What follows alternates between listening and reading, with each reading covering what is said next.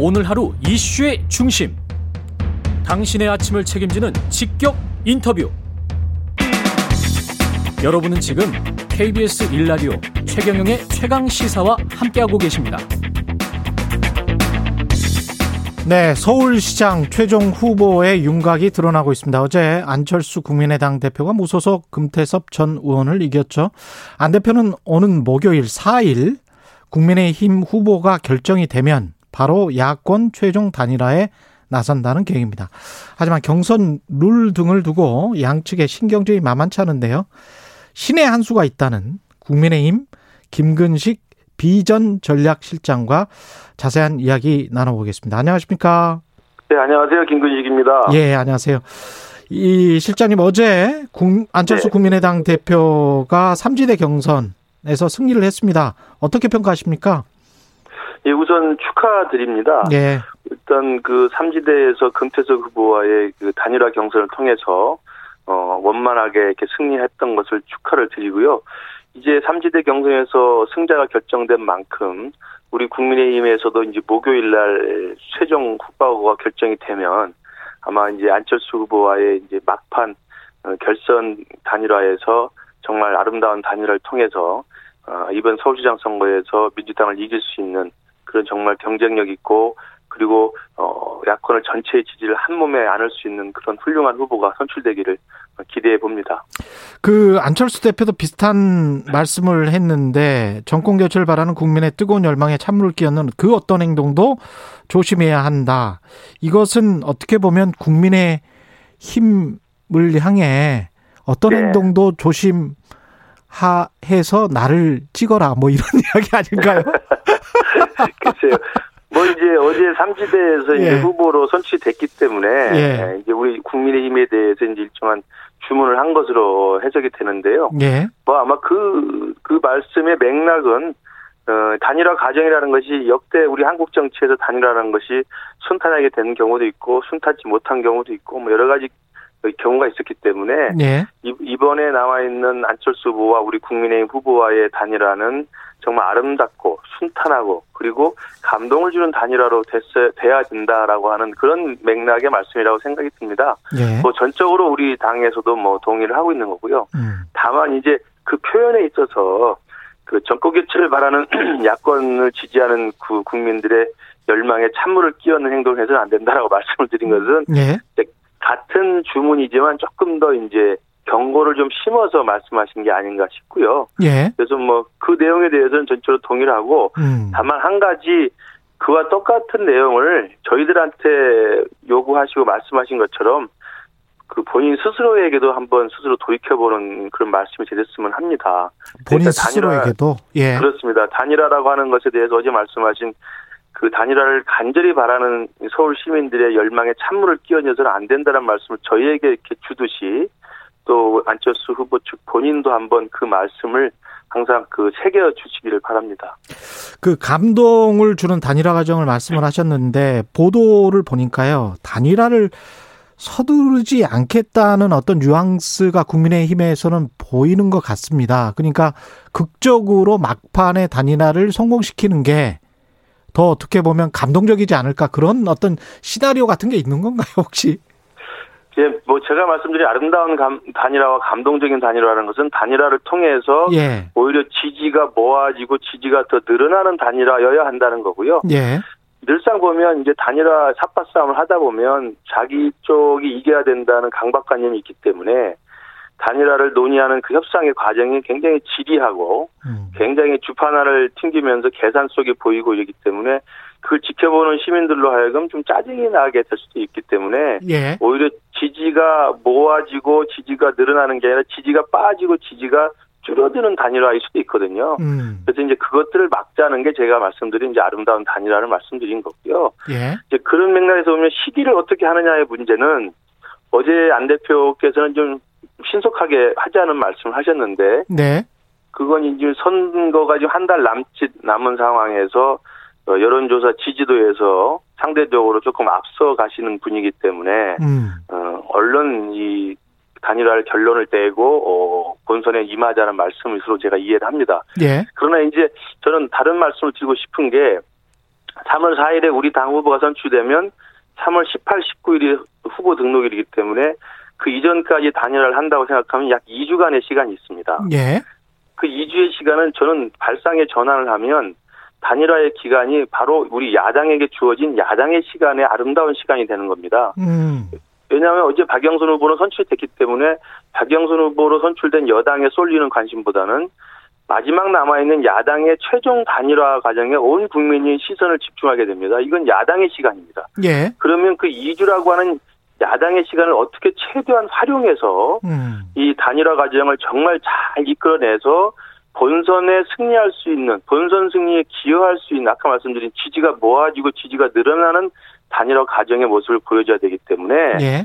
이것을 빨리 그것도 한 번에 딱 여론조사 방식만으로 조금 몇 퍼센트가 더 나오는 사람을 단일화 해버리면 2주라고 하는 그 많은 아름다운 야당의 시간을 활용하는 데는 제가 볼 땐 부족해 보여요. 그러네요. 때문에 예. 제가 말씀드린 것은 음. 꼭 여론조사라고 하는 단일화 방식만을 고집할 게 아니라 예. 그 2주라고 하는 모처럼 찾아온 야당의 아름다운 시간을 어떻게 하면 우리 지지를 더 넓혀나가고 야권의 승리를 바라는 수많은 사람들의 스크럼을 다 짜주고 그 다음에 단일화에 참여하는 사람들이 더 많이 참여할 수 있게 하고 시민들이 직접 참여하는 단일화 과정이 되게 하고 그 다음에 국민의당과 국민의힘이 화학적으로 결합할 수 있는 단일화 과정이 되게 하고 이런 식의 좀 좀 더 포괄적이고 좀 더 발상의 전환을 하는 그런 단일화 방식을 고민해서 차분하게 2주의 시간을 최대한 활용하는 것이 저는 오히려 바람직하다고 생각합니다. 지금 말씀을 종합해 보면 시점은 최대한 늦추는 게 낫겠다. 그러나 여론조사 말고 어떤 다른 방법이 있을까요?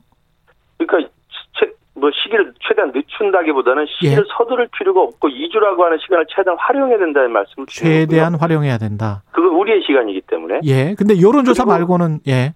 그리고 그것은 2주라고 하는 그 시간을 최대한 활용한다고 한다면 여론조사는 한 번에 승부로 끝나지 않습니까? 예. 그렇기 때문에 시간을 활용한다는 것은 좀 더 많은 기간 동안 좀 더 많은 사람이 음. 그러니까 여론조사라는 것은 전화를 받게 되는 10명의 응답자가 아니 1000명의 응답자가 시장 후보를 결정하는 거잖아요. 그렇죠. 800만 700명 이상의 유권자를 대신해서 1000명의 유권자가 전화 받는 사람이 후보를 예. 결정하게 되는데 그것도 음. 굉장히 기묘한 방식이겠지만 음. 2주라고 하는 시간을 최대한 활용해서 국민의힘, 국민의당, 그 다음에 중도층까지 포함해서 태극기 부대까지 다 참여할 수 있는 그 어. 그들이 다 승복하고 그들이 다 공감할 수 있는 단일화의 2주간의 긴 과정을 최대한 활용할 수 있는 정말 또 발상에 전환할 수 있는 그리고 방식 그리고 스크럼을 짜주는 방식 예. 이런 것들은 여론조사가 아닌 방식도 충분히 고민할 수 있다고 봅니다. 태극기 부대 말씀하셨는데 금태섭 전 의원 같은 경우는 태극기 안철수 후보에게 태극기까지 포용해야 되느냐 말아야 되느냐 그런 말을 했었거든요. 네네. 예, 김근식 실장님 같은 경우도 마찬가지 생각이십니까? 포용을 해야 된다는 쪽이십니까? 그러면요. 그러니까 네. 지금 제가 생각할 때 그 4월 7일에 치러지는 서울시장 본선거는 굉장히 어려운 선거입니다. 예. 보궐선거일 뿐만 아니라 민주당이 상당히 많은 조직적 기반과 또 집권 여당으로서의 정치적 자산을 갖고 있기 때문에 그러면 그 야당으로서는 이 본선에서 이길 수 있는 최대의 기본적인 그 전제 조건이 뭐냐면 야당을 지지하는 그리고 민재인 정권을 심판하고자 하는 모든 야권 지지층들 한 명도 낙오가 없이 다 엮어내야 됩니다. 예. 그게 제가 아까 말씀드린 단일화 과정이 지지가 빠지는 게 아니라 지지가 늘어나는 단일화 과정이어야 된다는 거기 때문에 안철수 대표로 대표된다고 하는 안철수 대표 계속 주장하는 자신을 지지하는 중도층에서부터 국민의 힘이 지금 거의 25%에서 30% 정도의 정당 지지도가 나오면서 예. 민, 민주당과는 거의 대등한 수준에서의 지지도를 오락가락하고 있지 않습니까? 그렇습니다. 그리고 국민의힘에 대한 열성 지지층들도 있습니다. 이른바 태극기 부대라고 불리우는 분들. 예. 이런 분들까지를 다 아울러야만 겨우 이길 수 있는 선거입니다. 음. 선거라는 것은 특히 이번에 그 미국 선거에서 트럼프 대통령과 바이든 선거를 봤습니다만 이번 미국 선거를 보면 트럼프가 진 게 아니라 바이든이 이긴 선거였습니다. 그 이야기는 트럼프도 최대한 결집을 했고요. 그러나 바이든이 조금 더 결집을 한 거거든요. 예. 그래서 제가 아까 말씀드린 스크럼이 중요하고 음. 문재인 정부에 반대하는 모든 야권의 지지층들을 태극기에서부터 중도층까지 스크럼을 짤 수 있는 단일화 방식을 고민해야 된다는 말씀을 드리는 겁니다. 근데 중도층 입장에서 봤을 때는 태극기 부대까지 포용한다는 거는 조금 좀 거부감이 들지 않을까. 그것과 관련해서 뭐 2번으로 가는 것이 좋은가. 국민의 당 쪽에서는 그렇게 생각을 하는 거잖아요. 안철수 후보 쪽에서는. 그렇습니다. 그러니까 기호 2번. 지금 뭐 예. 중도층이 태극기 부대에 약간의 불편함이 있고 음. 또 태극기 부대는 중도층에 대해서 약간의 또 거부감이 있을 수 있습니다. 예. 그런 것들을 다 아울러서 이번에는 무조건 야당이 승리해야 된다고 하는 단일한 목표와의 결집을 하는 게 단일화 과정인 거예요. 예. 단일화 과정인 거고요. 그렇기 때문에 중도를 대변한다고 하는 기호 4번의 국민의힘 국민의당 안철수 후보와 그다음에 태극기까지를 아우르고 있는 제1야당인 기호 2번 국민의힘 후보가 단일화 결선을 하는 거 아니겠습니까? 예. 그래서 그 부분에 대해서는 저는 화학적 결합까지는 아니더라도 최소한 단일한 목표를 향해서 4월 7일 선거에서는 힘을 모으겠다라는 의지가 있어야 되고요. 예. 그런 맥락에서 보면 이번에 최종 결선에서 단일화로 선출된 후보가 음. 그게 안철수 후보든 우리 국민의힘의 후보든 간에 예. 저는 당연히 기호 2번으로 본선을 치르는 것이 금방 제가 말씀드린 어, 바이든이 이겼던 음. 정말 스크럼을 조금 더 짜서 저쪽보다 더 많은 수의 결집력을 모아내는 그런 식의 선거 운동으로는 기호 4번보다는 기호 2번으로 하는 게 훨씬 더 효율적이라고 생각을 합니다. 기호 2번으로 하는 것이 효율적이다. 근데 이제 다른 보도를 보니까 김 실장님이 그 신의 한 수가 있다. 안철수 후보도 도저히 뭐 부정할 수 없는 이런 말씀을 네. 하셨는데 예. 그 지금 쭉 말씀하신 아름다운 시간을 제대로 보낼 수 있는 방식 과 예. 일치하는 무슨 신의 한 수, 그거 좀 구체적으로 말씀을 해 주십시오. 예, 그건 예. 이제 저희 당 후보가 결정이 나야 되기 때문에 예. 지금 내부에서 검토를 하고 있고요. 예. 그리고 그 실제로 이제 제가 말씀드린 그 맥락을 좀 그 이해해 보시면 예. 아 여론조사 방식도 기묘한 방식이나 여론조사 방식 외에도 그 2주라고 하는 아름다운 시간을 최대한 활용해서 우리 측의 스크럼을 완전히 완벽하게 짜줄 수 있는 음. 그런 어 그리고 시민이 주체로 참여할 수 있는 그런 단일화 경선도 생각할 수 있다는 말씀을 드리고요. 여론조사 방식이 아닌 다른 방식도 있다. 그렇습니다. 아, 그렇군요.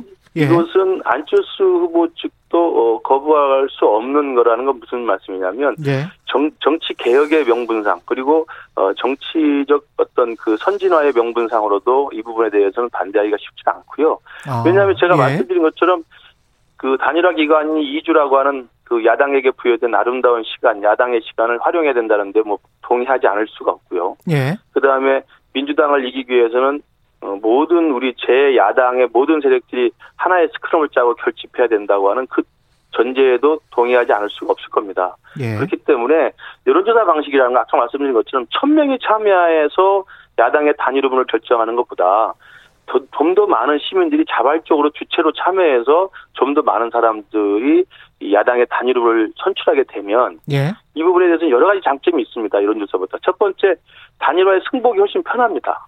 그렇지 음. 않겠습니까? 예. 그리고 두, 두 번째는 아까 말씀드린 중도층부터 태극기까지 아우르는 이 야당 세력의 재결집, 스크럼을 완벽하게 짜주는데 훨씬 더 효율적입니다. 음. 그리고 세 번째 단일 후보로 선출된 그 후보에 대해서 본선에 가서의 선거 운동을 공동으로 해주는 그 힘을 하나로 합치는 과정도 훨씬 더 원만합니다.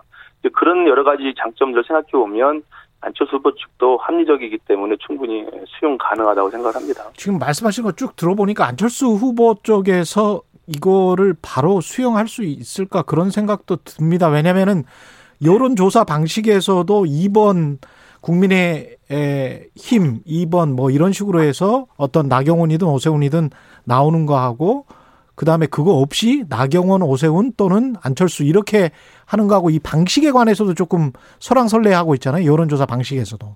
네. 여론조사 방식을 놓고 질문 문항을 가지고 예. 각자 자신에게 유리한 이야기를 하는 건 당연하죠. 예. 그래서 이제 이미 안철수 후보 측에서는 경쟁력을 해야 된다. 그다음 에 여론조사 문항을 지금 미리 말씀을 하고 계시잖아요. 예. 그 부분에 대해서는 나중에 실무 협상을 할때 음. 여론조사 방식을 어, 하기로 했으면 그 여론조사를 놓고 질문 문항이나 시기나 뭐 정당 이름을 듣느냐 안 듣느냐를 놓고 서로 협상을 할 필요 있을 겁니다. 예. 그러나 그것은 굉장히 기술적인 강론의 저는 협상 방식이라고 생각을 하고요. 지금 서두를 필요는 없다고 생각하고요. 그리고 제가 말씀드린 정말 아까 말씀드린 본래 단일화의 목표 예. 지금 안철수 후보께서는 단일화의 목표를 먼저 말씀하시는데 단일화의 목표를 지금 여당을 이길 수 있는 후보를 뽑는 게 단일화의 목표라고 말씀하시는데 음. 그건 제가 볼 때 조금 미흡한 정의입니다. 미흡한 데피니션입니다. 예. 단일화의 목표는 그게 아니라 아까 말씀 제가 누차 말씀드린 것처럼 지금 앞서가는 이길 수 있는 후보를 뽑는 게 단일화가 아니고요. 단일화의 예. 목표는 단일화로 선출된 후보가 본선에서 이길 수 있도록 도와주는 게 단일화여야 합니다. 음. 단일화여야 합니다. 예. 그래서 그 부분은 조금 생각이 다르고요. 그렇기 때문에 여론조사 방식이라고 하는 안철수 후보가 원하는 식의 프레임에 저희들이 지금 성급히 들어갈 필요는 없다. 음. 그래서 거기에 들어가는 순간 저희들은 뭐 질문 문항을 놓고 논의를 하겠습니다만 그건 추후에 얼마든지 열린 마음으로 저희들이 할 생각이 있고 뭐 합리적으로 안철수 후보의 요구를 더 수용할 생각도 있습니다. 그러나 그것 말고 제가 누차 말씀드린 2주라고 하는 야당의 아름다운 시간을 최대한 활용해서 본선에서 여당을 이겨낼 수 있는 야당의 모든 제 세력들, 야권의 지지층들을 스크럼으로 확실하게 짜줄 수 있는 그다음에 시민이 주체로 참여할 수 있는 새로운 단일화 방식을 좀 고민을 더 해서 예. 이두 가지를 같이 이야기했으면 좋겠다는 말씀을 드립니다. 예, 국민의힘 후보는 지금 누가 유리한 상황인가요? 그건 뭐 진짜 정말 뚜껑을 열어봐야 됩니다. 지금 당내에서도 예. 아무도 그걸 뭐 단언할 수 없을 정도로 정말 박빙의 어, 뚜껑을 열어야만 되는 상황이기 때문에 예. 아마 뭐 내일 모레면 이제 발표가 되기 때문에 예. 뭐 정말 그 예측이 좀 불가하다고 볼 수가 있습니다. 마지막으로 더불어민주당은 박영선 전 장관이 확정됐는데 네. 어느 정도 예상을 했고 이게 어떤 변수가 될 수도 있을까요? 아닙니다. 뭐 박영선 후보가 이길 거라는 거뭐 대부분의 분석이 또 다 나와 있었고요. 그래서 예. 예상대로 박영선 후보가 됐기 때문에 이제는 어, 민주당 후보가 결정된 상황에서 저희들 2주간의 이제 그 정말 우리에게 주어진 야당의 시간을 활용해서 어, 서로가 그 본선 승리에 기여하는 단일화 과정을 통해서 우리 후보가 결정이 되면 정말 본선을 바로 대비할 수 있는 박영선 후보의 여러 가지 정책의 허점이나 박영선 후보의 여러 가지 약점이나 이코포인트 같은 경우를 저희들이 지금 지금부터 미리미리 준비를 다 하고 있습니다. 오늘 말씀 감사하고요. 국민의힘 김근식 비전전략실장과 함께했습니다. 고맙습니다. 감사합니다. KBS 일라디오 최근의 최강시사 1부는 여기까지입니다.